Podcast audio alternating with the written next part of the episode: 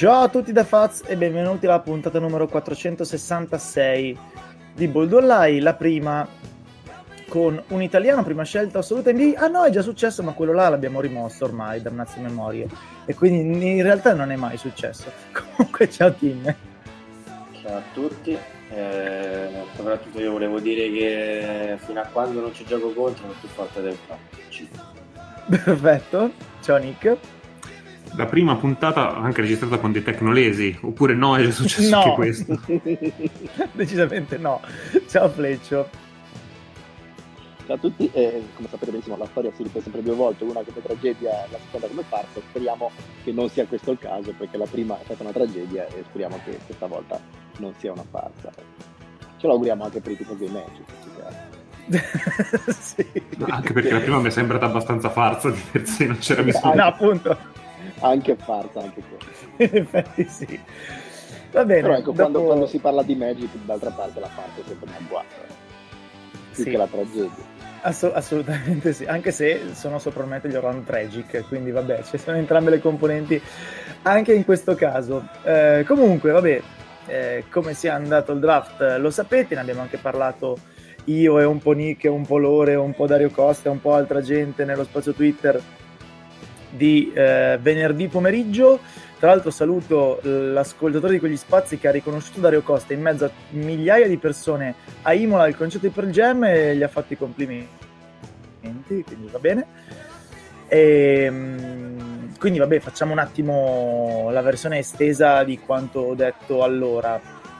Eh, innanzitutto, vabbè, complimenti alla dirigenza dei Magic per aver tenuto tutte le voci insomma sotto controllo non ci sono state fughe di notizie, questo è testimoniato dal fatto che fino a 24 ore prima della scelta nessuno aveva la piccola idea del fatto che potesse essere eh, scelto eh, Paolo Banchero, poi che questo sia effettivamente un merito nella costruzione di una squadra non lo so, quindi va bene, bravi, eh, poi a un certo punto anche chi se ne frega se tenete dentro notizie fate ostiate, questo poi diventa un problema successivo, però sicuramente meglio di eh, quando eh, si mandavano sui social le firme di chi era Garino, forse non mi ricordo, con dietro la, la, lavagna bianca con sui nomi degli obiettivi per non mi ricordo se fosse draft o free agency, comunque vabbè. quella roba lì. Eh, eh, come dicevo l'altro pomeriggio con loro, io non ho idea attualmente, ma non ce l'ha nessuno eh, di chi sia meglio tra Banchero e Holmgren e Smith, se abbiano fatto bene, se abbiano fatto male, se abbiano draftato per uh, best player available o se un pochino il need abbia inciso, se abbia inciso per il 10, il 20 o il 50%, di tutto questo non ne abbiamo la più pallida idea. Ehm, e credo, come dicevamo nelle settimane precedenti al draft, che tutto sommato comunque questo sia, anche nel miglior caso, un ottimo pezzo, probabilmente un titolare dei Magic che verranno, sperando che vada tutto bene.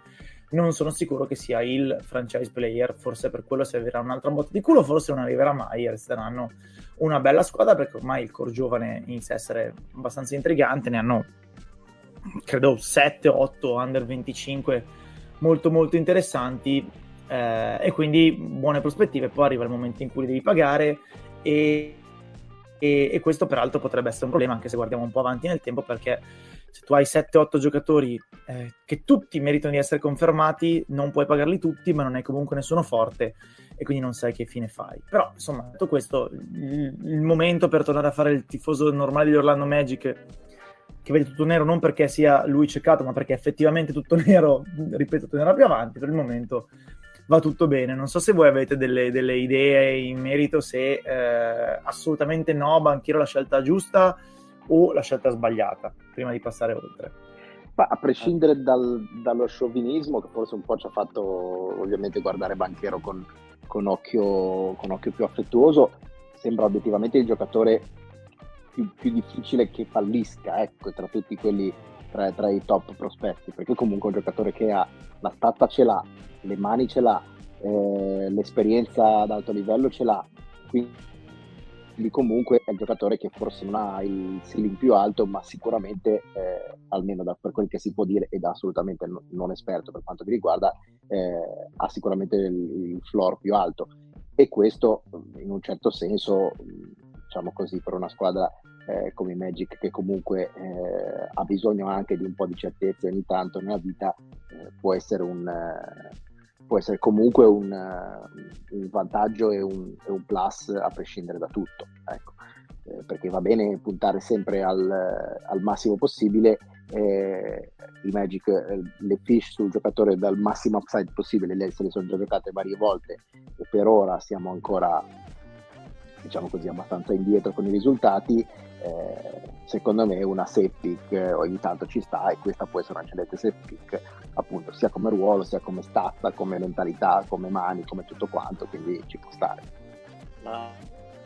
No, andiamo un po' come i balli a fine anno no? ricordate il, bare, eh, sì, ballo incanto sotto il mare poi magari l'anno dopo il tema è diverso il tema del draft di quest'anno è quelli li vogliono pronti subito e quindi è probabilmente eh, il giocatore eh, più adatto allo scopo da questo punto di vista è probabilmente tra i tre che si giocavano la prima forse il giocatore che ti dà più eh, sicurezze da, dal giorno 1 al di là insomma, dei problemi difensivi e del normale adattamento che, che dovrà avere. È curioso perché abbiamo seguito un upside selvaggio fino a poco tempo fa adesso è tornato di moda un po' la lottery che ti serve subito uh, per sbarcare il lunario. Non è cioè, a me non dispiace questo concetto, anzi è un po' un ritorno all'antico. Uh, detto questo, per, credo che per una volta si possa dire che più che noi con gli occhi a cuoricino, che è un rischio uh, che come dice so, giustamente sottolineato Fletch può succedere, eh, credo che anche dall'altra parte insomma, dell'oceano mh, mm, abbiano deciso che era il giocatore più adatto, anche perché insomma se l'alternativa era Holmgren, che oh mio dio ha preso il rimpalzo, che succede se prende una botta, eh, c'era tanta scelta. Intanto segnalo un'anzianata terrificante riguardo alle cozze, ma non è questa la sede per parlarne.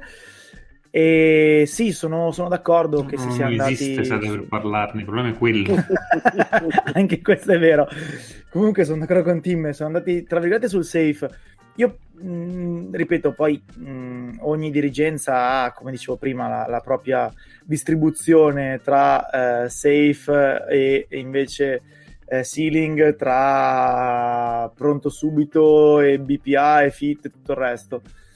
C'è anche tanta gente, tra cui Lorenzo, tra l'altro, che in base a quello che ne capisce tipo n volte più di tutti i presenti di draft, che ha detto no, questo qua comunque è la miglior scelta possibile. Io mi fido, quindi non è solo un discorso di, eh, che ne so, rendimento immediato di, di, floor e di safe, ma anche di eh, migliore possibile, quindi va tutto bene. Tra l'altro credo che Banchero sia istantaneamente il candidato principe per il Rookie of the Year, perché è il classico giocatore che più o meno eh, di inerzia credo che boh, tipo 16 più 7 eh, punti e rimbalzi li, se gioca titolare, cosa che pare abbastanza certa, li metta insieme e non so quanti degli altri insomma metta insieme queste robe, quindi per quello che vale mi sembra anche già abbastanza candidato a Rookie of the Year, anche perché la squadra avrà tutto l'interesse a eh, insomma esaltarlo perché più o meno eh, che bestia sia il quintetto titolare dovrebbe essere Fulz, Suggs, Wagner, eh, Banchero, eh, Wendell Carter Jr cosa sia Carter Jr. lo sai nel bene e nel male, più bene che male. Eh, cosa sia eh, Fulz a questo punto ormai più non l'hai capito, quindi non tira, però tutto il resto è più che onesto. Cosa sia Sachs lo sai solo in difesa, in attacco è tutto da scoprire, l'anno scorso ha smattonato tutti i punti del campo, compreso il ferro, che forse è il problema principale.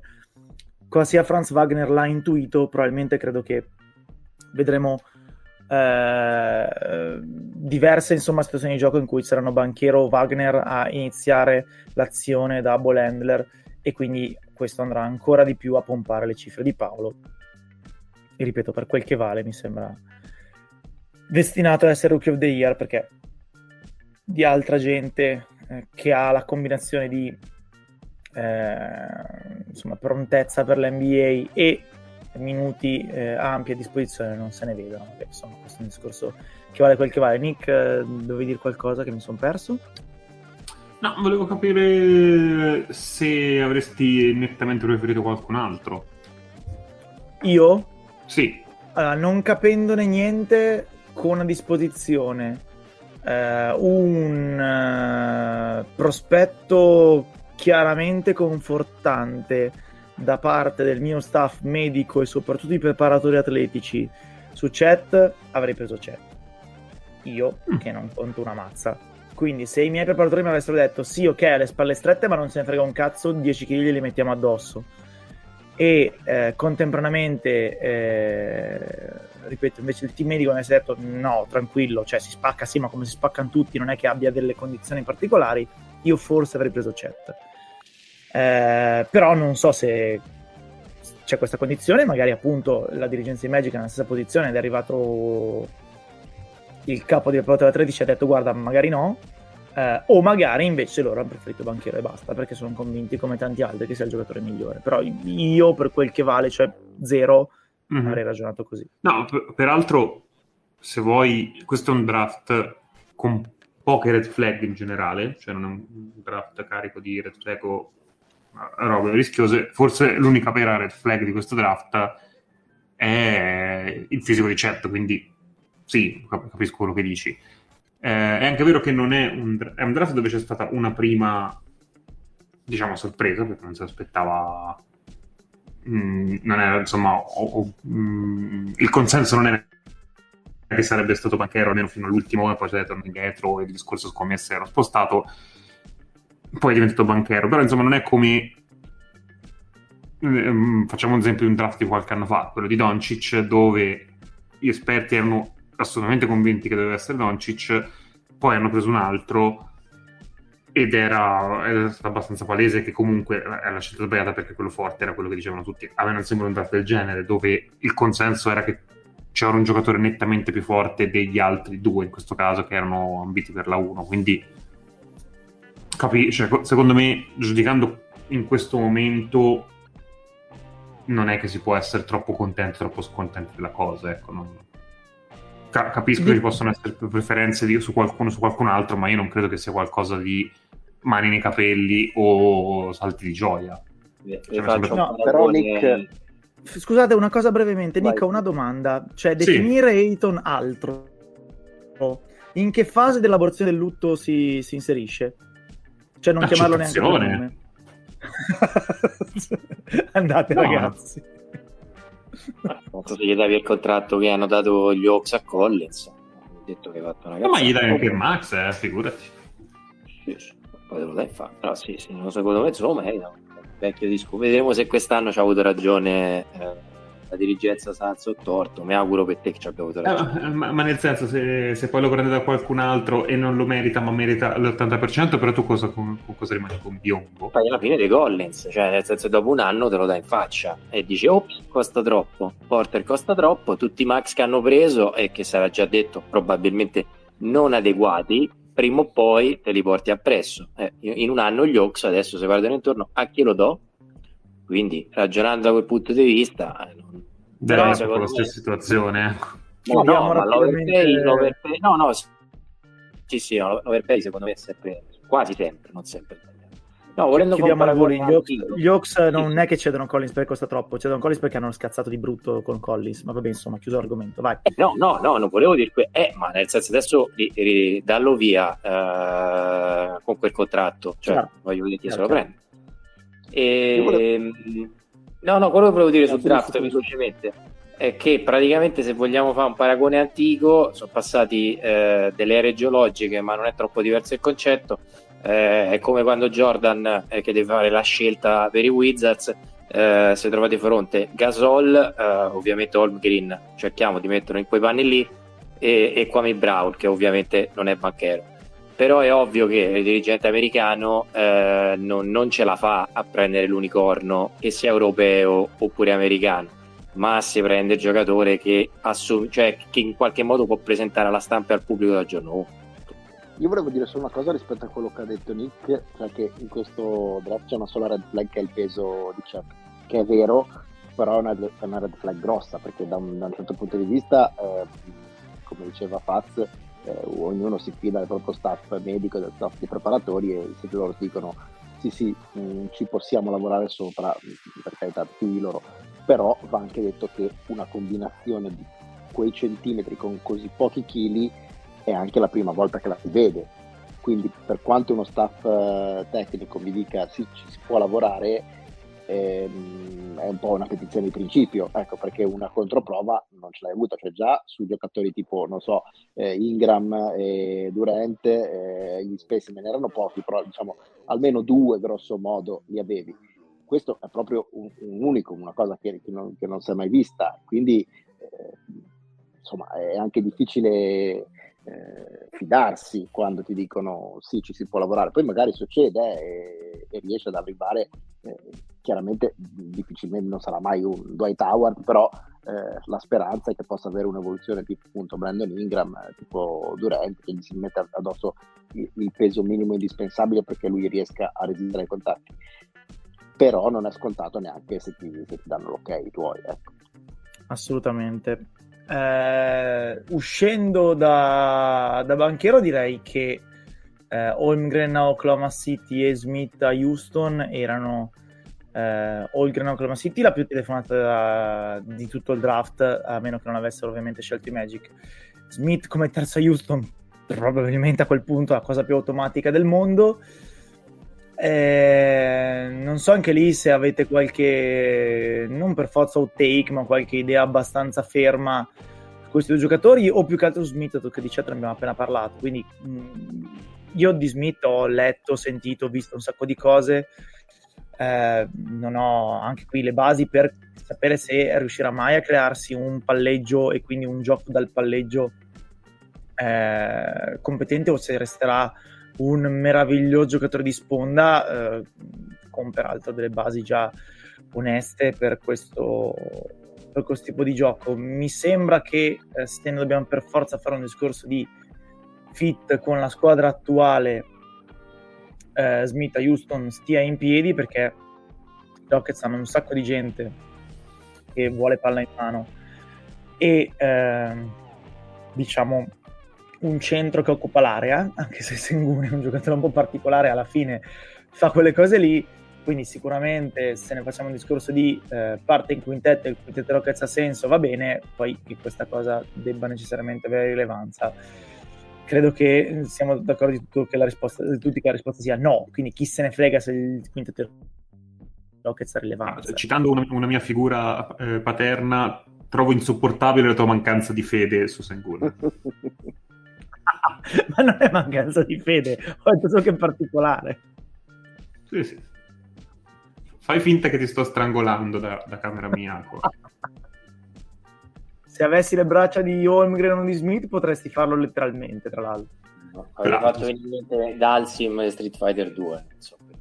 Esatto, quelle esatto. cose lì, sì. Che, che, è un Holgren indiano, Che è, esatto, che è l'unica, l'unica possibile, diciamo così, comparison che si può fare di, e quindi, e quindi, lo staff dei Thunder ha pensato Dalsim era fortissimo, prendiamo lui, così, certo. Esatto.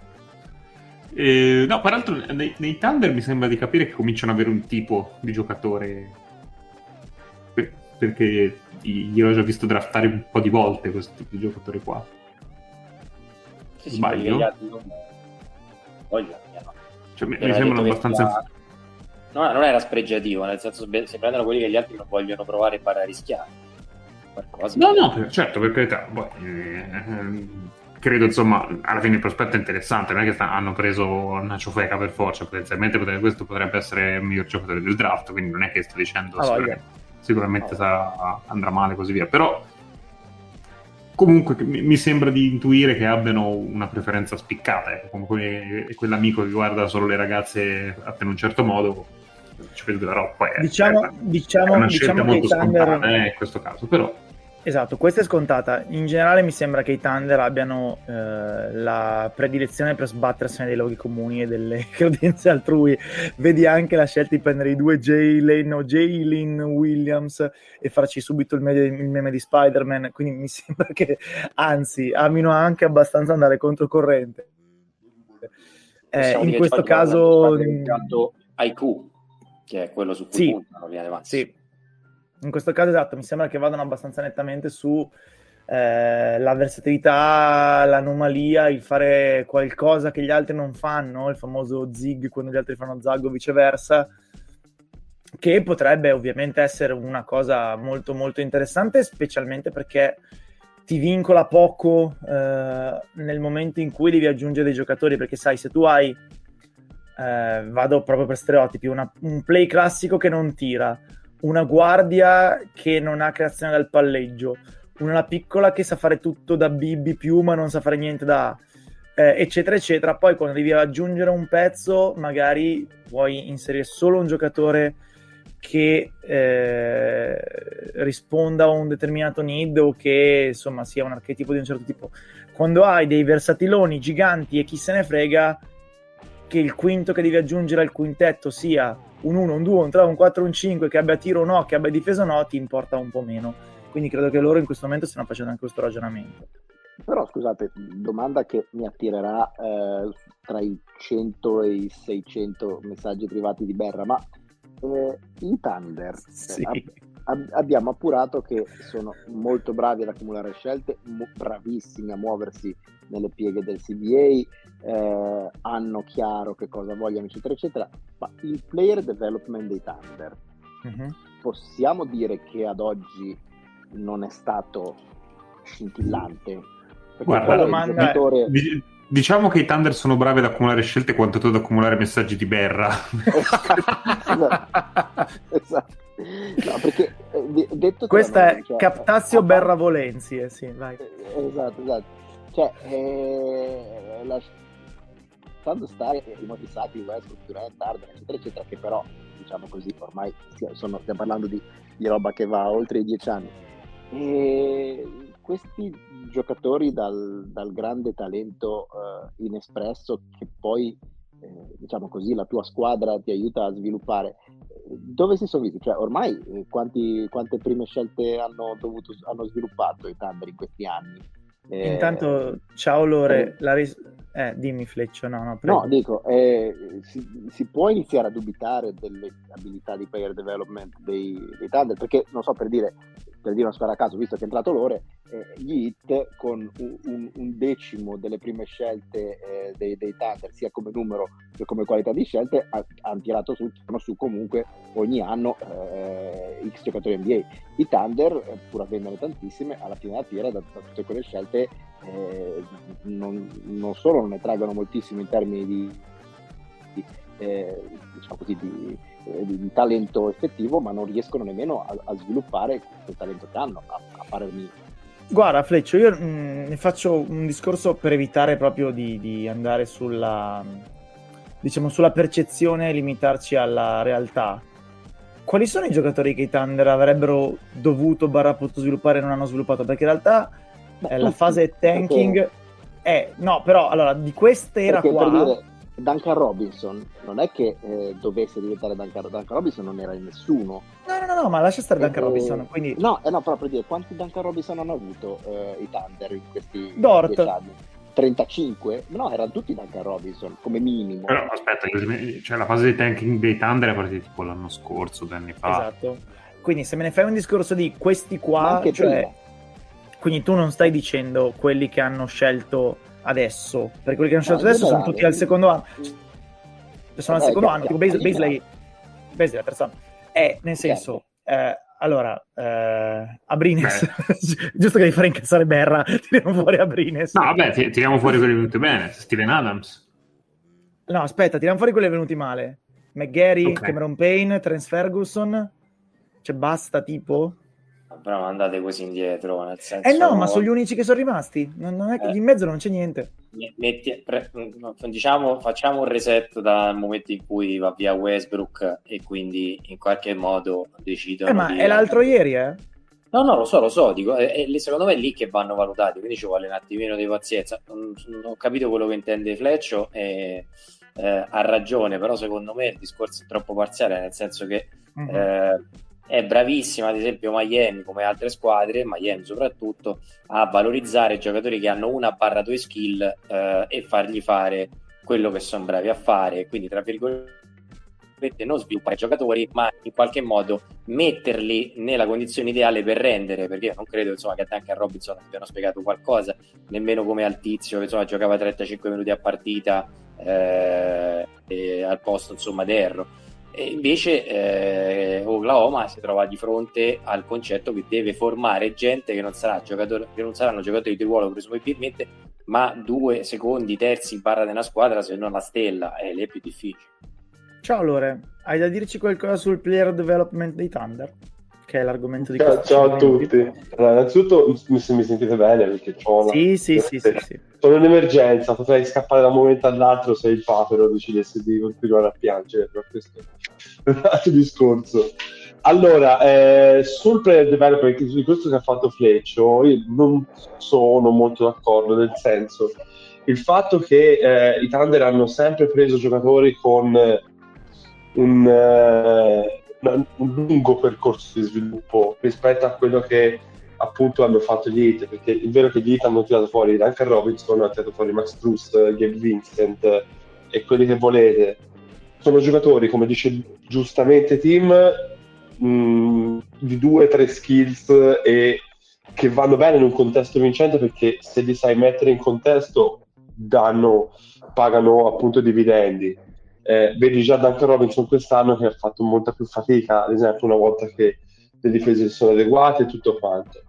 Eh, è una cosa, e, e, soprattutto arrivano giocatori maturi, perché comunque Struss è un giocatore che non arrivava direttamente dal college, arrivava da eh, due anni di G League e soprattutto arrivava da quattro anni di college, stessa cosa Robinson, stessa cosa Vincent. Quelli che prende Thunder sono prospetti a lunghissimo termine che eh, per eh, valutarli, secondo me, già pensando appunto a quando è iniziato il tecnico, loro non siamo ancora, secondo me, a puntare dei risultati. Però ecco, la lista che ha fatto Faz è giusta io sinceramente eh, da quel punto di vista non ti dico che do un, un valore positivo al player development, ma secondo me ancora non si è visto nel contesto di quello che deve essere appunto la crescita di un giocatore, ovvero quello vincente. E poi ripeto Ludort perché sennò eh, esatto Ludort ci, poi ci, comunque ci, ci perdiamo il pezzo principale ecco. Sì. esatto esatto. Quindi, cioè Fleccio senza offesa sì, mi sembrava però, no, ma non, no ma non voglio non, non voglio insistere per, perché non, non, voglio ripeto uh, attirarmi le ire eh, di però lo farai. Però lo farai. No perché, no, perché se, se mi dite eh, sta questo discorso che scelgono giocatori che diciamo geneticamente che hanno una parola molto più lunga e quindi bisogna valutarla su molti piani, non c'è problema. Però quando c'erano Westbrook, Durant, eccetera, eccetera, eh, loro erano una squadra che giocava win now e comunque al netto di Steven Adams, che è l'unico, non hanno tirato fuori, anche in quel caso lì, non sono mai riusciti a tirar fuori eh, il Duncan Robinson, il Struss. Ma, ma cioè, secondo me, secondo me, la, secondo me ma secondo me Andy Robertson, Andy Robertson è un giocatore che non avrebbe avuto alcun contesto in NBA e lì l'ha avuto, per dirti, per come hanno sviluppato appunto quel tipo di giocatore lì con dei limiti. Però eh, e... ti, ti fa esempio, il primo esempio che mi viene in mente, poi dovrei andare a vedere il roster, però ti dico, quella è la prima cosa che mi viene in mente. E se mi, se mi parli di eh, development stile hit, per generalizzare, ti dico, e ti dico guarda che quando Roberts è stato fatto questa cosa prima degli hit è stata fatta cioè sono, sono, uno forse due in 5-6 anni. Gli hit ne fanno due praticamente tutti gli anni. Tutto qua. Ecco. poi magari sì però gli hit sono un'eccezione ecco. Vabbè, vabbè, sono un'eccezione non la regola ok però allora Fleccio io ho, sen- ho sentito una roba io molto questo molto gran simile track record di, di no no no per carità. non, non, lo vedo eh. tutto qua. No ma poi non deve essere no, no, player development e tutto quanto. Loro hanno una filosofia. Loro hanno una filosofia che porta avanti, che sinceramente finora per quella che è la franchigia, secondo me, ha sempre, ha sempre avuto, non voglio dire successo, però eh, per dove sono loro, per il mercato che hanno loro, per quello che no, devono per forza far loro. Capito? Secondo me... Avevo premesso che sono bravissimi. Ah, ok, ok, ok. No, no. Nel, nel pre-scelta, eh, però poi nel mm. post-scelta, secondo me, al netto che diciamo, sbagliare la valutazione ci sta e, e, e, sbagliare il tiro di dadi ci sta assolutamente perché andrà una, una scelta esatta, obiettivamente lavorando in quel modo lì ti aiuterebbe a prendere nel development, mi sembra che loro questo grande Sì, poi dipende. Poi se vuoi mettere il dubbio, e allora allarghiamo il discorso, però poi rischiamo di espandere la macchia d'olio, può essere anche un problema di pre-draft, può essere anche perché se un giocatore non performa come, come credi, metà, ma forse è mancata anche Intel, però ecco, si fa veramente per espandere il problema macchia d'olio quando poi ovviamente se ne sta parlando in maniera molto più generale. Fleccio, volevo dirti, mi sembrava molto uno spezzone di Bill Simmons in cui cercava di capire se effettivamente eh, chi era McConnell, forse il GM eh, o quello che era dei... Però lui non ti ha offeso. Passato... Eh. No, no, mi ha offeso prima invece. Dei Nuggets, dei nuggets passato ai Timberwolves fosse esattamente uno dei migliori e c'era Russillo che gli diceva, guarda, è vero che alcune cose le ha sbagliate, però se iniziamo a fare le pulce a tutti non se ne salva nessuno e lui probabilmente è sopra media per gli occhi, per una serie di altre cose. Comunque, a parte questa roba, insomma, allora approfittiamo della tua presenza che non sappiamo quanto possa durare ehm, senza necessariamente che tu rilegga l'articolo che hai scritto per Ultimo Uomo, che tanto resta lì, quindi per chi volesse andarsi a leggere con calma queste robe eh, è tutto lì a disposizione, ma sono anche abbastanza sicuro che la maggior parte di, delle persone che ascolta questo programma l'abbia già letto. Eh, più che quelle, diciamo, grosse in lotteria, che tanto più o meno abbiamo tutti capito cosa sia successo e come siano andate. Eh, scaviamo un pochino nei meandri cose che non ti sono tornate troppo, eh, eh, potenziali bust scelti in alto, potenziali steal scelte in basso, giocatori feticci o tuoi che magari non, non hanno un consenso di gradimento ma a te piacciono di brutto e cose così. O magari hai chiuso il microfono perché in emergenze non lo sapremo mai. No, no, no, è perché sono okay. celebrato sono. Stavo parlando da solo. Tranquillo che siamo partiti con i tecnolesi che non può andare meglio, vai. Comunque, allora, eh, di quelli che non... Allora, più che non mi sono piaciuti, diciamo che non ho capito.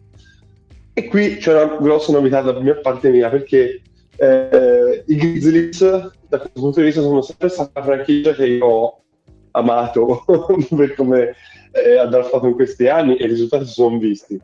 Poi sicuramente sarò nel torto io questa volta, però eh, tradare Melton per andarsi a prendere David Roddy, che è sicuramente un giocatore interessante, ma su cui ho alcuni dubbi sul fatto che possa, non, non dico fare la stessa roba che faceva con Colorado State, perché questo è un giocatore fisicamente che sembra un linebacker. Un linebacker e un running back insieme perché è, è, quella, è quella, concentrazione di caratteristiche lì che ha dimostrato di avere tocco e intelligenza cestistica per essere tiratore, passatore, tutto quanto, che è un po' il, il tipo di giocatore che ai Grizzlies piace.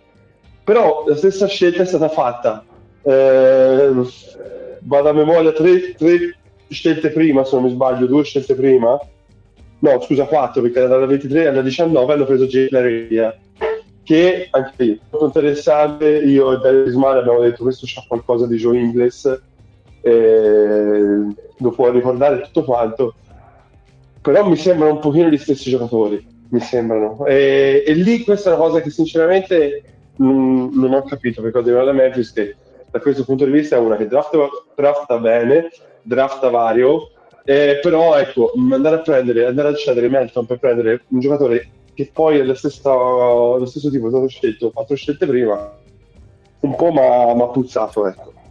Guarda, faccio il buon avvocato oh. del diavolo. Secondo me la cessione di Melton ha, ha, molto più a che fare con Tyus Jones che con i rookies. Eh, mm-hmm. Per un discorso di ottimizzazione dei salari. Comunque, Melton eh, non costava uno sproposito, ma costava una decina di milioni eh, devono rinnovare Tyus Jones e credo che gli costerà. Eh, in rotazione Tyus Jones è davanti a Melton, lo è praticamente sempre stato. Melton era chiaramente sottoutilizzato a Memphis per eh, salario e tutto il resto, e quindi hanno preso questa decisione. Quindi la vedrei molto più come un discorso eh, su appunto Tyus Jones sul presente che su un discorso sul futuro a medio termine, perché alla fine con i rookies tu ragioni su due anni in avanti, diciamo. Esatto. Poi non, eh, non sono entusiasta della scelta di Cavaliers di andare su Agbaji con la 14, che è un giocatore sicuramente valido, uno dei migliori trendi, un giocatore pronto uso che secondo me già nelle prime partite della stagione oppure nei primi mesi della stagione può dare il suo contributo nei minuti in cui serve. Eh, peccato perché mi sembra che sia andato a prendere un altro Isaac Okoro che fa tanto bene in difesa. Questo però dovrebbe fare un po' più canestro da tre, anche se questo non è un tiratore naturale, ma un tiratore costruito. E questa è una roba che nel passaggio in serie NBA eh, ha un suo valore e non, non sempre positivo, eh, mettiamola così.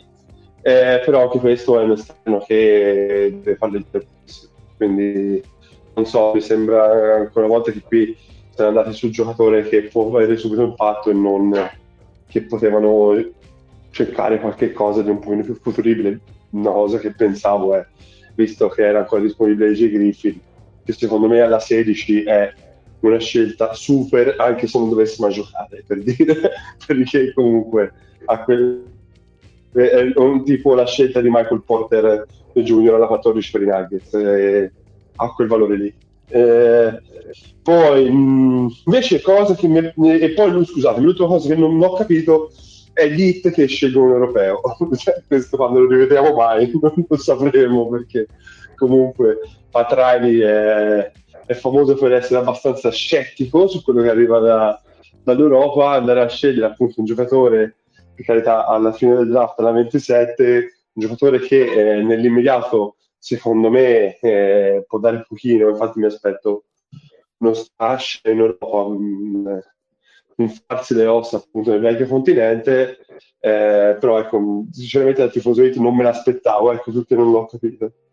Eh, di quelle che mi è piaciuto, eh, ho apprezzato tantissimo che Bulls hanno detto che a Vucevic la gente non ci deve mai arrivare in attacco e quindi ha deciso di mettere un altro mastino difensivo sulla prima linea e ha preso Dall'Enterri che è un giocatore che eh, non si sapeva neanche se si sarebbe eh, dichiarato per questo draft, che invece poi dopo essere stato in quello di secondo giro si è ritrovato appunto scelto alla 18.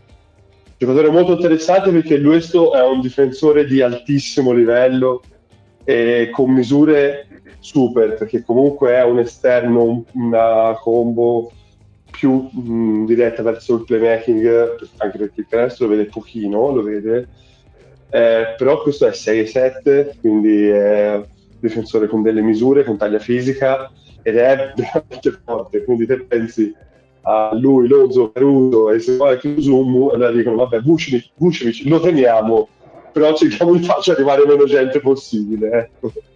Mi sembra un discorso di Dito e Luna eh, in cui eh, ba- basterebbe levare Vucevic, però fa, fa niente. Ecco. Però vabbè, intanto visto che siamo qui abbiamo una scelta, un draft un po' così, dai, oh proviamo anche questo Appre- proviamo. apprezzabile, apprezzabile.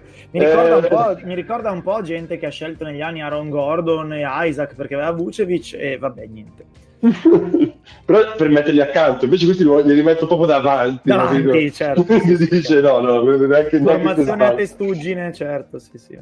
E, mh, altre scelte che mi sono piaciute va bene i Nuggets che prendono Christian Brown che questo lo mettono in rotazione fin da subito giocatore bianco alla Dante Di Vincenzo, Pat Connerton, questo, questo tipo qui, atletico, giocatore di contropiede, quindi due mani belle brillanti per i passaggi di, Jokic. Eh, mi piace molto la scelta dei, di Houston con Tekai Washington alla 29, che secondo me potrebbe essere una delle scelte un pochino più sottovalutate di tutto, di tutto il draft, perché questo era uno che comunque eh, secondo me era uno dei one and done già più maturi a livello di gioco, uno dei floater più belli di tutti. So che la prima cosa che viene in mente, visto che era Kentucky e che è combo, può pensare Manuel Quigley e, e, mm, e Tyrese Maxi, però sì, eh, a Kentucky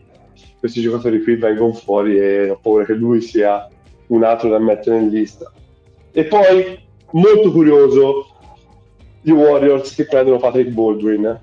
Più per la storia di Patrick Baldwin, perché Patrick Baldwin era un giocatore che entrava nel draft di quest'anno che era prospettato tra le prime 5, non doveva uscire dalle prime 5. eh, grande talento offensivo, tiratore, un, visto che si è parlato anche prima, una roba simile a Michael Porter Jr., non a livello di atletismo, ma a livello appunto di trovare il canestro in varie situazioni.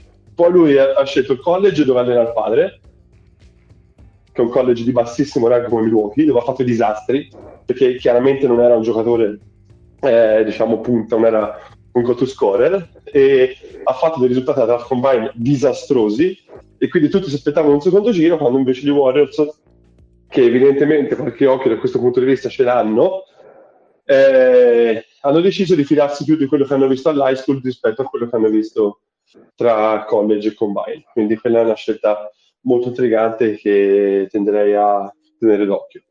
Ok, Tim, e tu hai qualche pupillo particolare? Vuoi dirci qualcosa sulla scelta di Sokan? Ci sono cose che ti sono piaciute più o meno? No, pupillo particolare no, sono abbastanza contento del, dello pterodattilo che hanno preso. Anch'io eh, per voi. E, cioè, b- bisogna, tra virgolette, costruirgli un tiro. L'ultima volta che abbiamo preso un fototipo questo tipo era Kawhi, ovviamente non sarà lo stesso, però insomma quel tipo di giocatori lì effettivamente sembrano, eh, parlando insomma come accennava Fletcher, al discorso di eh, player development, mi sembra che sia proprio l'ideale. Poi se vai a incastrare nella timeline ehm, di Vassell, di Primo, non so di Murray, però insomma linea di massima eh, il core era già interessante prima, adesso diventa ancora più interessante. Sugli altri due non, non mi sbilancio anche perché li conosco un po' meno, però anche in questo caso mi sembra che siamo andati a fare Zag quando tra l'altro fanno Zig perché mi sembra che siamo di fronte a due prodotti fondamentalmente ultra grezzi, non so se poi però, uh-huh. eh, dirà, e quindi quelli, quelli li butti sicuramente in G League e magari so, c'è il rischio che quest'anno po' come fu per Vassell, 10-15 minuti dal principio di gioco. Intanto è molto apprezzabile. No, è molto apprezzabile che abbia fatto il cosplay di Rodman, quindi coi capelli simili al numero 10 a San Antonio, devo dire. Già rende l'idea del personaggio. No, è quel personaggio lì, e era uno di quelli che specialmente io avevo fra, se vogliamo chiamarli pupilli, giocatore di intelligenza cestistica, anche se la prima cosa che ti salta all'occhio è veramente questo che è lungo, si muove benissimo, marca quattro ruoli e in più secondo me ha degli istinti naturalissimi per, per il gioco, capisce difensivamente. Eh, Baylor era una squadra non come quella del, dello scorso anno che ha vinto il titolo eh, difensivamente, però lui aveva delle passate di genio assoluto quando qualcuno eh, non difendeva alla stessa maniera e lui era sempre a mettere una pezza con un tempismo secondo era assurdo. Eh, in attacco è anche di molto intelligente, gioca tantissimo senza palla. Se mettesse quel tiro lì è sicuramente quel quarto, a mi- minimo diventa quel quarto di quintetto che te lo vuoi perché manca tutti, non ingombra l'attacco, se tocca un pallone lo tocca nella maniera giusta e ed è molto interessante. Gli altri due sì, sono eh, materiale da player development, che come avevo detto anche nella, eh, nello spazio su Twitter con, eh, con Faz il giorno dopo il draft, è una bella notizia perché comunque secondo me San Antonio rimane sempre in, uno del, delle migliori per quanto riguarda il player development e Branham e Wesley sono quella roba lì. Branham è più uno scorer, è uno che ha dimostrato al college e al torneo in serie, soprattutto dove è stato famoroso, di poter segnare su i livelli, dal pick and roll può veramente arrivare fino, eh, in tutte le situazioni. Non è un buon difensore, però se riesce a mettere a posto tutto l'attacco e riesce a fare le stesse cose che faceva al college anche in NBA, è un bel vedere, mentre Wesley è il più progetto di tutti eh, vedi che è grezzissimo, vedi che ha dei flash eh, sorprendenti, soprattutto dal punto di vista del tiro e da come attacca il ferro in certe situazioni. Uh, lui invece ha upside anche dal punto di vista difensivo, però appunto è grezzissimo. Quindi vediamo anche lui, mi aspetto un, uh, un lavoro tipo appunto mh, mm, che ne parlava prima di me di Joshua Primo che lo faranno tentare e tentare in, in, eh, in G-League. Lui è qualcosa che potrebbe ricordare e condizionare d'obbligo il primo di John Tomarri, ecco, come stile di, di gioco. Ecco. Eh, Nick, vai, vai tu? Eh, ci parli dei tuoi pupilli, dei Suns, di quello che ti pare. Se come detto nello spazio, i Suns hanno affrontato questo draft come hanno affrontato affronterebbero una gara 7 dei playoff e non si sono presentati. E, ma, no, beh, non hanno fatto niente, che dovevano fare? Non avevano scelte, non hanno acquisite, è detta così. Eh, è un draft di, di cui in realtà mh, non ho seguito moltissimo perché non ho seguito moltissimo Nata College. Su Holmgren io beh, ho diversi dubbi, proprio mi, mi, mi, spaventa molto e spero di sbagliarmi tanto. Eh, a me no, non era dispiaciuto in giovanissima età, e secondo me potrebbe essere una buona presa per il futuro, Sheriff O'Neill. Secondo me è uno che, uh, ovviamente, il secondo giro, ovviamente... Uh... Non i Lakers o invece sì? In questo caso a me la shot dei Lakers non è dispiaciuta. Secondo me è uno che se mette su un paio di cose diventa un giocatore della rotazione NBA.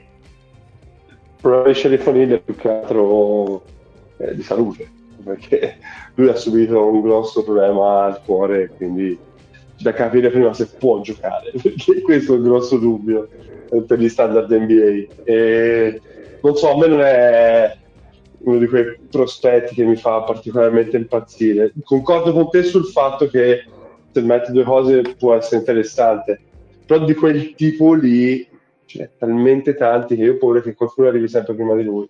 Soprattutto se parte appunto con quel eh, con quell'handicap appunto del problema di, di salute appunto del cuore e tutto quanto. Mm-hmm. L'ultimo giocatore con problemi di cuore che mi piaceva del draft è morto, quindi insomma gli auguro di fare meglio. è, è un modello Fleccia, tu hai qualcosa da aggiungere? No, esatto. No, no, no. Fleccia, tu hai qualcosa da aggiungere? Giocatore, ok, perfetto. No, no, no, andiamo avanti. Eh, Lore, c'è qualche undrafted che ti stimola tra quelli che hanno firmato? Sei sempre col microfono chiuso, tra l'altro. Esatto, ma perché ti ripeto quello di prima, vale sempre.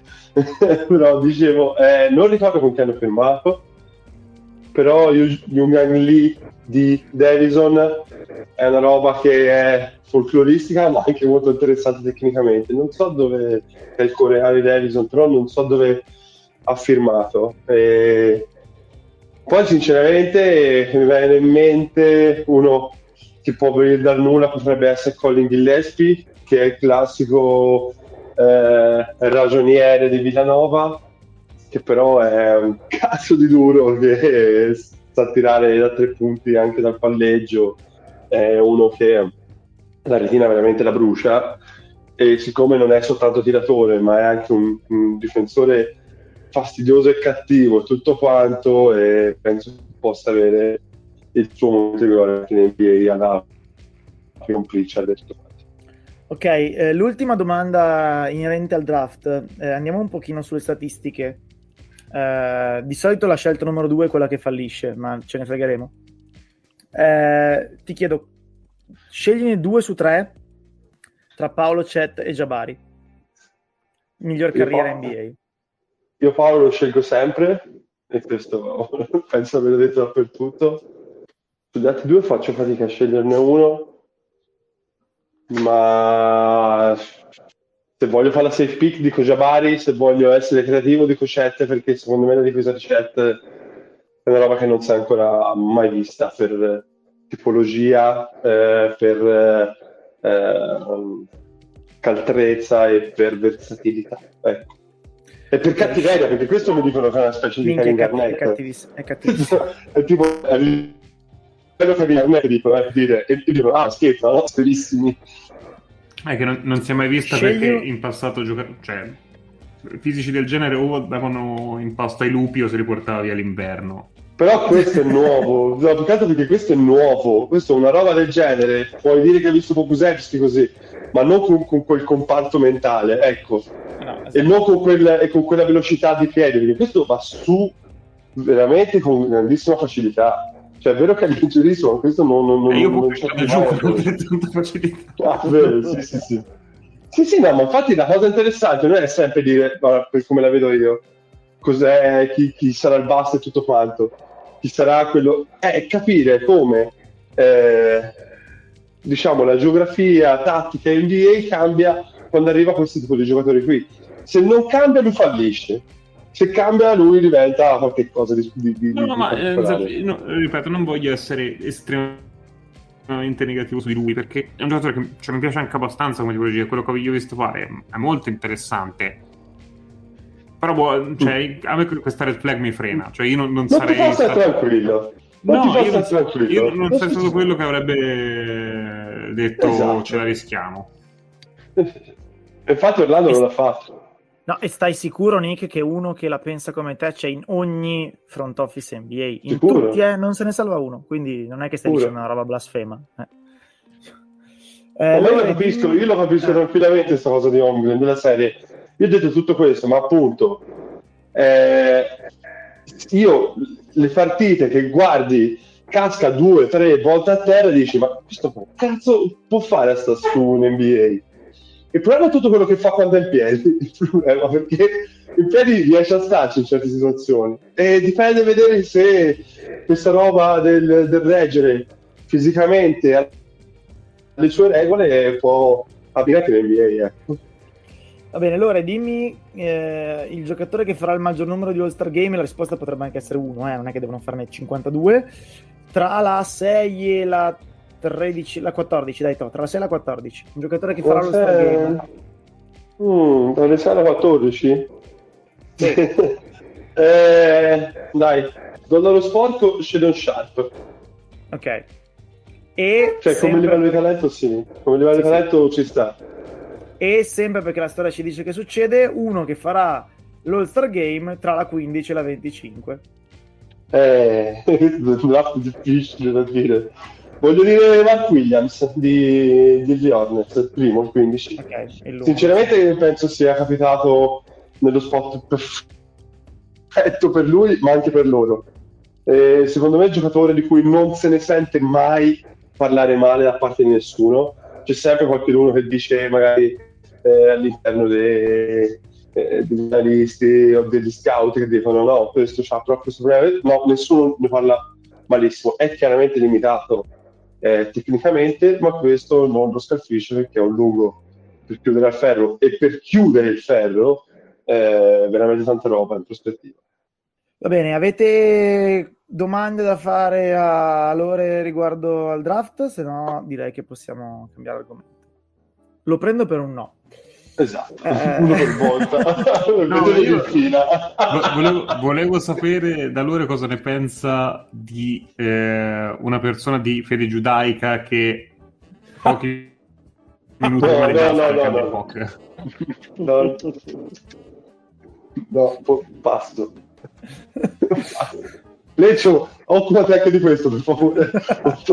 Oltre alla diffamazione di di gente che dice ah, io quello la canotta di Whiteside al concerto, lo c'è. Io li denuncio tutti. Vabbè, per chi non lo sapesse, ci sono prove che eh, un- il, diciamo, il principale giornalista, anzi forse giornalista non è adatto, il principale talent di ESPN che si occupa di draft abbia modificato il suo mock draft retroattivamente, o meglio, appena prima che fosse comunicata la scelta eh, dei Magic, quando era chiaro ormai a tutti che sarebbe stato banchero e un po' come faceva il suo predecessore per certi versi. Tra l'altro, E do- dopo che per indizio- giorni e giorni aveva, aveva giurato e spergiurato che Sì, sarebbe sì. stato... Cioè, Sì, sì. cioè, Sì. Fa rima con Govoni, se lo chiedete. Io dico solo una cosa, che per anni abbiamo ingiustamente criticato Maurizio Mosca il pendolino e ti chiedo scusa Maurizio, no, ti chiedo scusa. Ci sta. cioè, Maurizio Mosca, Maurizio Mosca si occupava di draft, cioè era ancora vivo. Vabbè.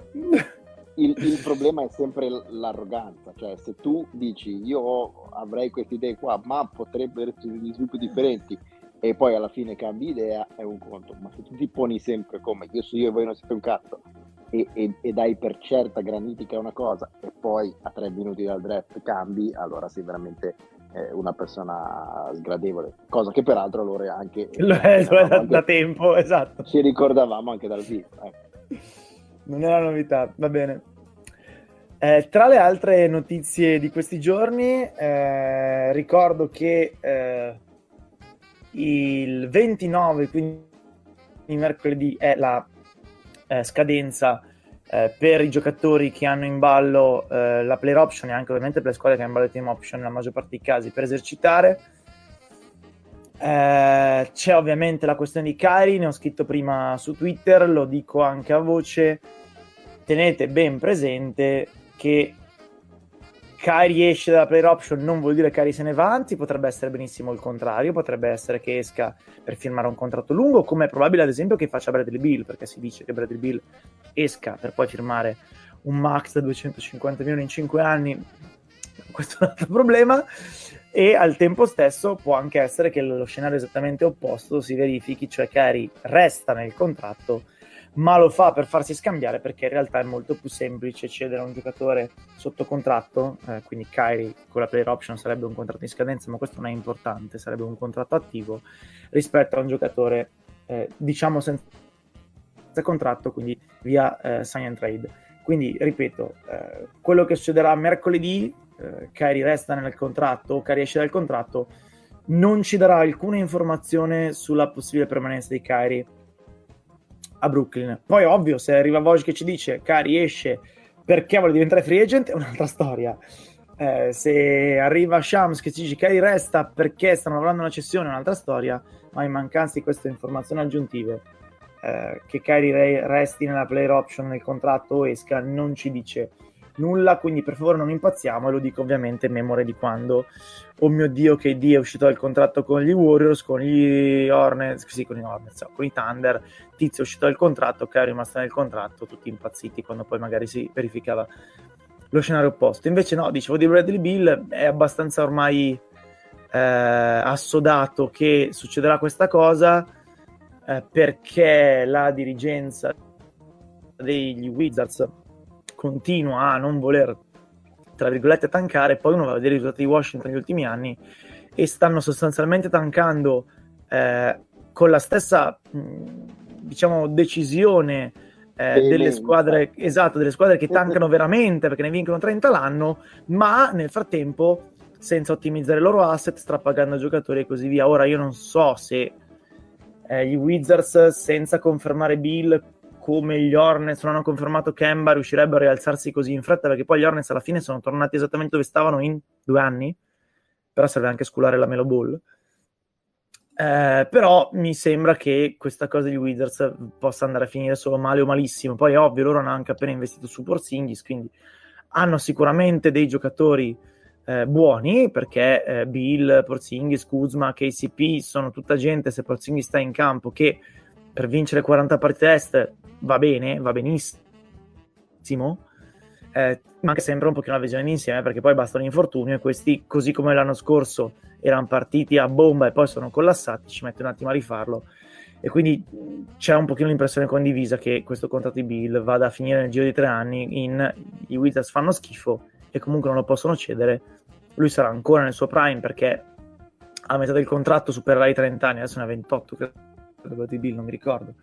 Comunque ancora, ancora sicuramente un giocatore giovane, quindi non è che eh, firma questo contratto e poi farà immediatamente schifo al secondo anno e avrà eh, tre anni per dire da anziano che invecchia malissimo con questo contratto. È un giocatore ancora nel, nel proprio prime, esatto, cioè fa, ah no, ecco, fa 29 anni dopo domani, quindi auguri a lui. Eh, però esatto, cioè 5 anni di contratto vuol dire che arriva a 34 e fino a 30, cioè 34 è l'età di Curry quest'anno, tanto per rendere l'idea. Ecco, quindi non dico che arriverà così Bradley Bill, però ah, più della metà di questo contratto sarà nel, nel suo prime. E il problema non è l'età, eh, il problema non è il suo livello in calo, il problema è il suo livello in assoluto. Chiaramente non è quello di un giocatore che vale 55-60 milioni a fine di questo contratto e temo che vada male. Eh, non so se avete idee diverse. Mi pare un contratto che è brutto dal momento in cui viene firmato, o ipotizzato, proprio a questi livelli di... È palesemente brutto, cerca di capire quanto è brutto. Non... Se va bene, non fa così schifo come, come cosa. E se va male è immediatamente una legnata che ti dai addosso. Io, ci sono, c'è un sacco di volte che, che si dice ingiustamente ma perché eh, le squadre NBA si, si firmano giocatori del genere quando potrebbero evitarselo perché spesso non sono situazioni di potersi evitare. Secondo me questa è una situazione in cui si possono evitare e sarebbe più saggio dire passo. Vai pure a prenderti quello che ti pare, dove te lo danno, ma qua non lo ricevi. E, e, tra l'altro dove te lo danno nessuno, perché in questo momento Peraltro. nessuno avrebbe un max così da dare a Bradley Bill eh, e nessuno glielo vorrebbe dare perché anche le squadre, oddio forse i Knicks eh, ci potrebbero pensare, però ecco. Ma qualcuno che magari imbastisce una sign in trade lo trovi anche, però bisogna anche vedere cosa e deve essere da... Cioè, questa è una sign in trade che non fai per salvarti il collo, questa è una sign in trade che fai se il giocatore trova qualcosa che, che può interessarti, se no vada pure a raccattarselo da qualche altra parte.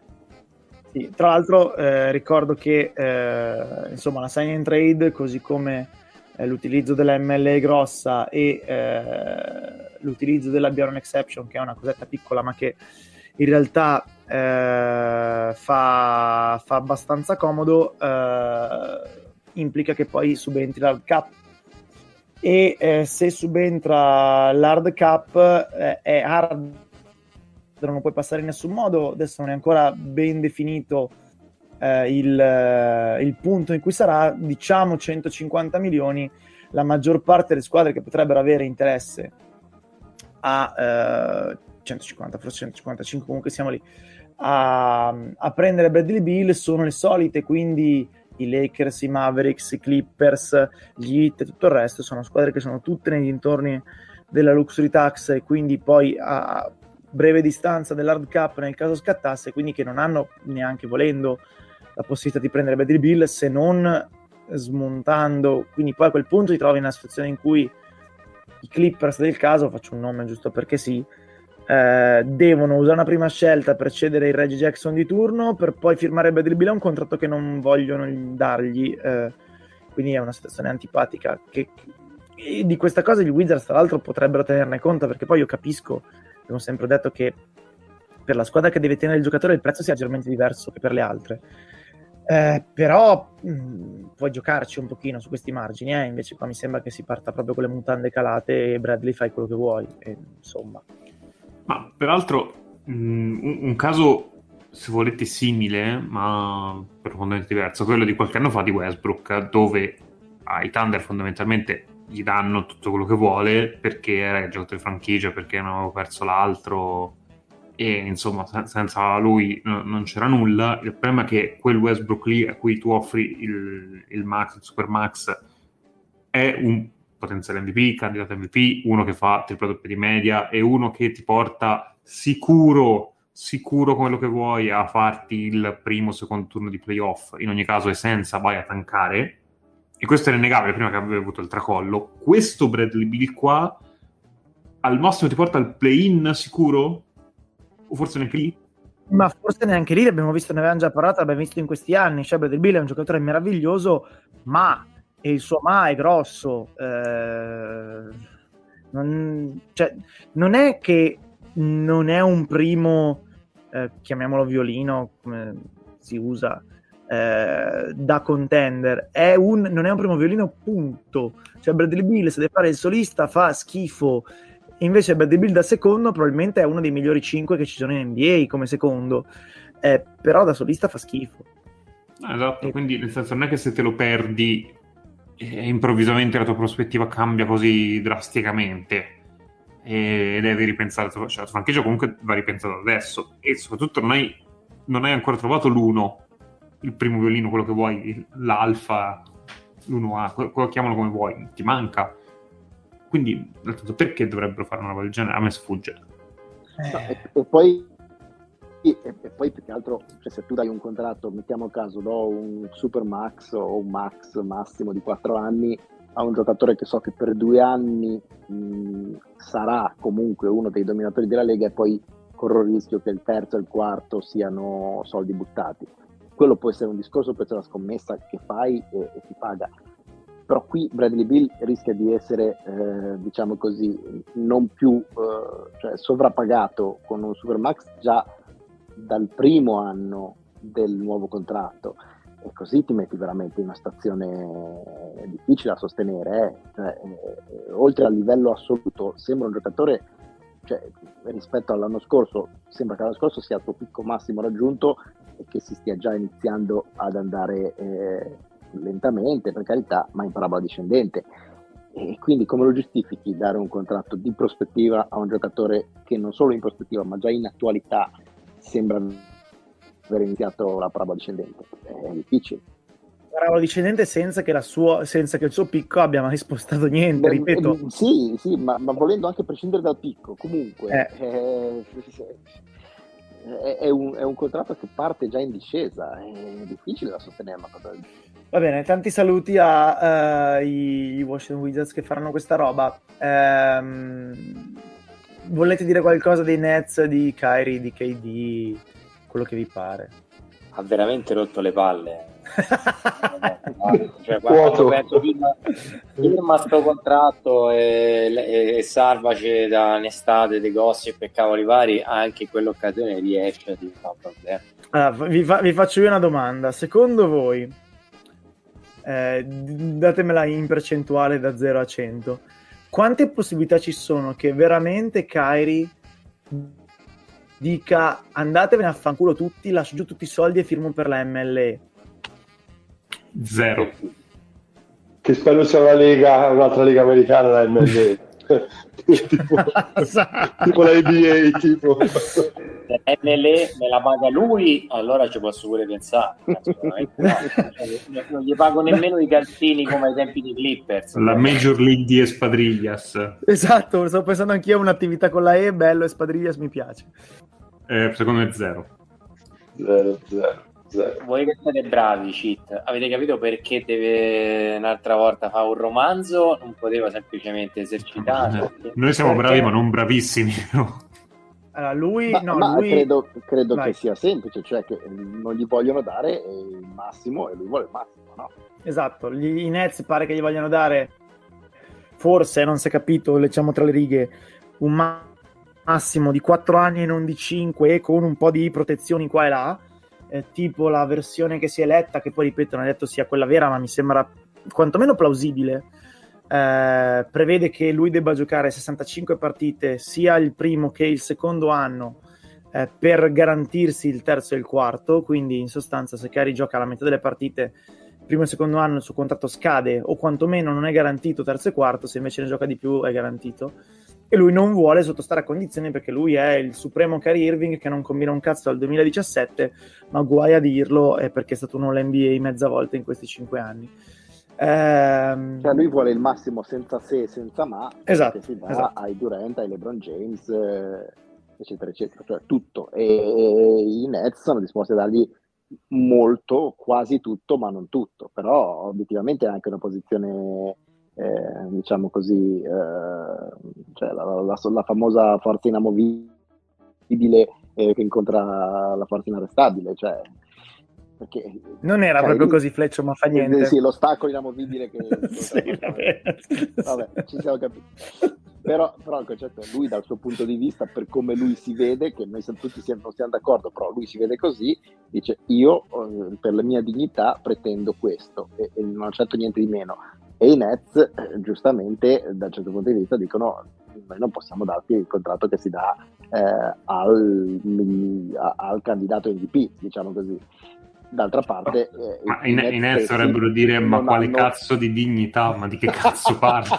eh no, esatto. e, io, e, io, peraltro, credo che eh, diverse persone lì dentro stiano pensando questo. Poi si passa, diciamo, tramite livelli di mediazione abbastanza spinti e arrivano a: Vabbè, ti offriamo il maximum a mezzo garantito. Che poi il problema grosso è che al netto del, del, dell'ego di Kyrie che tutti noi disprezziamo profondamente, però c'è anche un discorso di, di leverage, cioè eh, i Nets non hanno nessun leverage, non hanno nessun piano B se non da, sono sostanzialmente ostaggio di Kyrie, cioè o gli danno tutto quello che, che vuole oppure sono spacciati perché se KD dice va bene allora quante cose ci ripenso anch'io a stare qua i Nets sono, sono finiti, sono, sono, totalmente peggio di come erano dopo la trade Garnett. Quindi sostanzialmente è, è una situazione in cui c'è un, non è una trattativa, è, è una situazione di ostaggi eh, che al massimo puoi chiamarla SWAT eh, salvarti. al, tempo stesso, al tempo stesso è tutto sacrosanto, però credo che a un certo punto una riga vada tirata.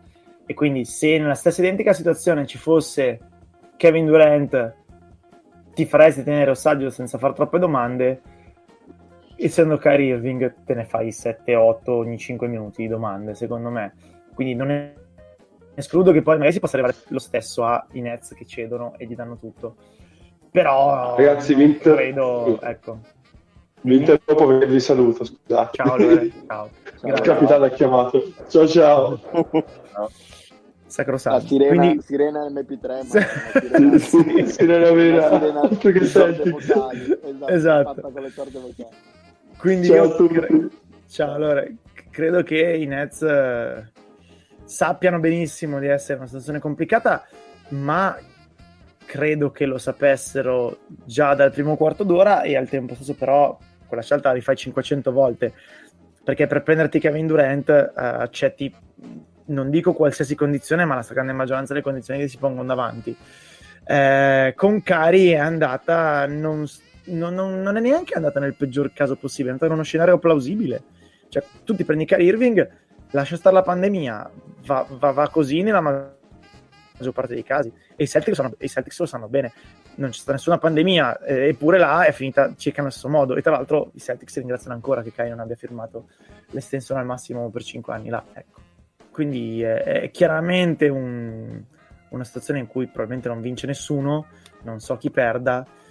Eh, buon divertimento a tutti. Eh, intanto è uscita un'altra notizia che eh, Knicks e Wizards eh, sono i principali candidati eh, per Brogdon, che ormai pare abbastanza nettamente eh, fuori eh, dallo stato dell'Indiana, non solo dalla squadra eh, i Knicks nel caso dovessero mancare Jalen Branson e lì poi subentra anche un altro discorso quindi evidentemente eh, anche i Knicks non sono troppo convinti di, di Kyrie io non ho veramente idea di come vada questa cosa eh, oppure gli, gli Wizards eh, ottima idea prendere Brogdon che gioca 40 partite l'anno per rimpolpare un, la, diciamo, la stabilità della squadra che ha Porzingis come proprio titolare, eh, ma d'altronde eh, se eh, gli asset a disposizione sono quelli, ti pigli Brogdon e non ti pigli eh, Steph Curry. Eh, non so se avete altre cose da dire in vista della free agency, perché ormai, ripeto, ci siamo, cioè settimana prossima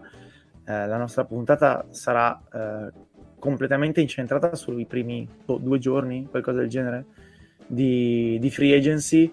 Eh, poi vediamo se fare qualcosa direttamente venerdì mattina, no, non lo so, ci penso. Eh, ne abbiamo già parlato leggermente, o meglio brevemente, ma anche leggermente l'altra volta, di, de, dell'approccio alla free agency. Non, non, so se è cambiato qualcosa in queste settimane, se vedete qualcuno deciso a comprare, qualcuno deciso a vendere, qualcuno che voglia levarsi di torno. I nomi caldi sono quelli soliti, insomma, Brogdon è il primo, mi sa.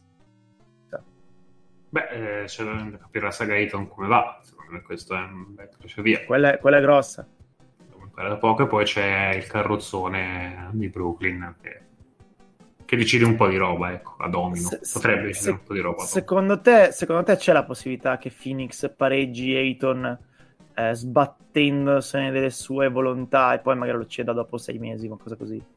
Sì. Cioè, io, cioè, nel senso, perdere Ayton per niente è ma, malpratica, malpractice, come si dice cioè, è una bad basketball decision. Punto. Se trovano, una, secondo me, se trovano una sign and trade che è interessante e che è possibile, perché io ripeto che sto leggendo un sacco di roba che non è possibile, già, ma, magari la fanno. Se devono fare una sign and trade che li peggiora sensibilmente, non credo la facciano. E io, sinceramente, che lo perdano a 0-0-0 ci credo poco per quanto taccagneria può esserci, per quanto vuoi, anche perché è una roba che non è che poi ti vai a risparmiare chissà cosa, perché poi devi pagare in altro modo per riempire il roster. Cioè, mm, cioè non è che firmare Ayton ti porta in condizioni che non firmare Ayton ti porta in condizioni sensibilmente migliori o migliorabili.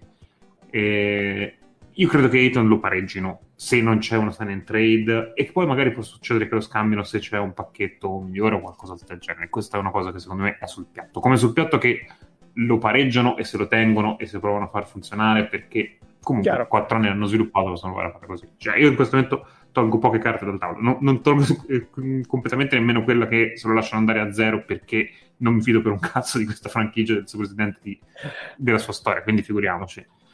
Però è una cosa che mi sembra molto remota in questo momento. Ci sta, tra Anche l'altro al, al eh, un delle, dirigente... Al, no, dicevo, al netto delle difficoltà intrinseche che ci sono nella sign in trade, che ha detto Fat, sostanzialmente ogni contender poi si lega le mani, si fa una sign in trade, comunque è un tipo di giocatore che poi non è mai semplice da, da, da scambiare, però forse può essere più, più, ragionevole, più semplice scambiarlo a stagione in corso che adesso, che adesso è anche difficile prezzarlo uno come Ayton, cioè può, può valere tutto e può valere anche molto meno. Sai, il valore non cambia anche perché eh, se eh, lo pareggi palesemente contro sua volontà è praticamente col cartello vendersi dal primo giorno, ovviamente poi non lo puoi fare subito, devi aspettare eh, metà dicembre, credo nel suo caso, non mi ricordo, devo guardare. E, e, non è che il suo prezzo cambi tanto eh, in questi mesi, cioè, mm, se, se, chiaramente, contro... se chiaramente vendesi cambia niente però contro la sua volontà, insomma, alla fine della fiera lo sanno veramente soltanto i Sans e Ayton, eh, perché tu comunque nell'interesse di tutti puoi anche dire, senti, facciamo visa cattivo gioco, eh, fingi che, che, vada tutto bene, poi eh, ti cederemo un po' più in là.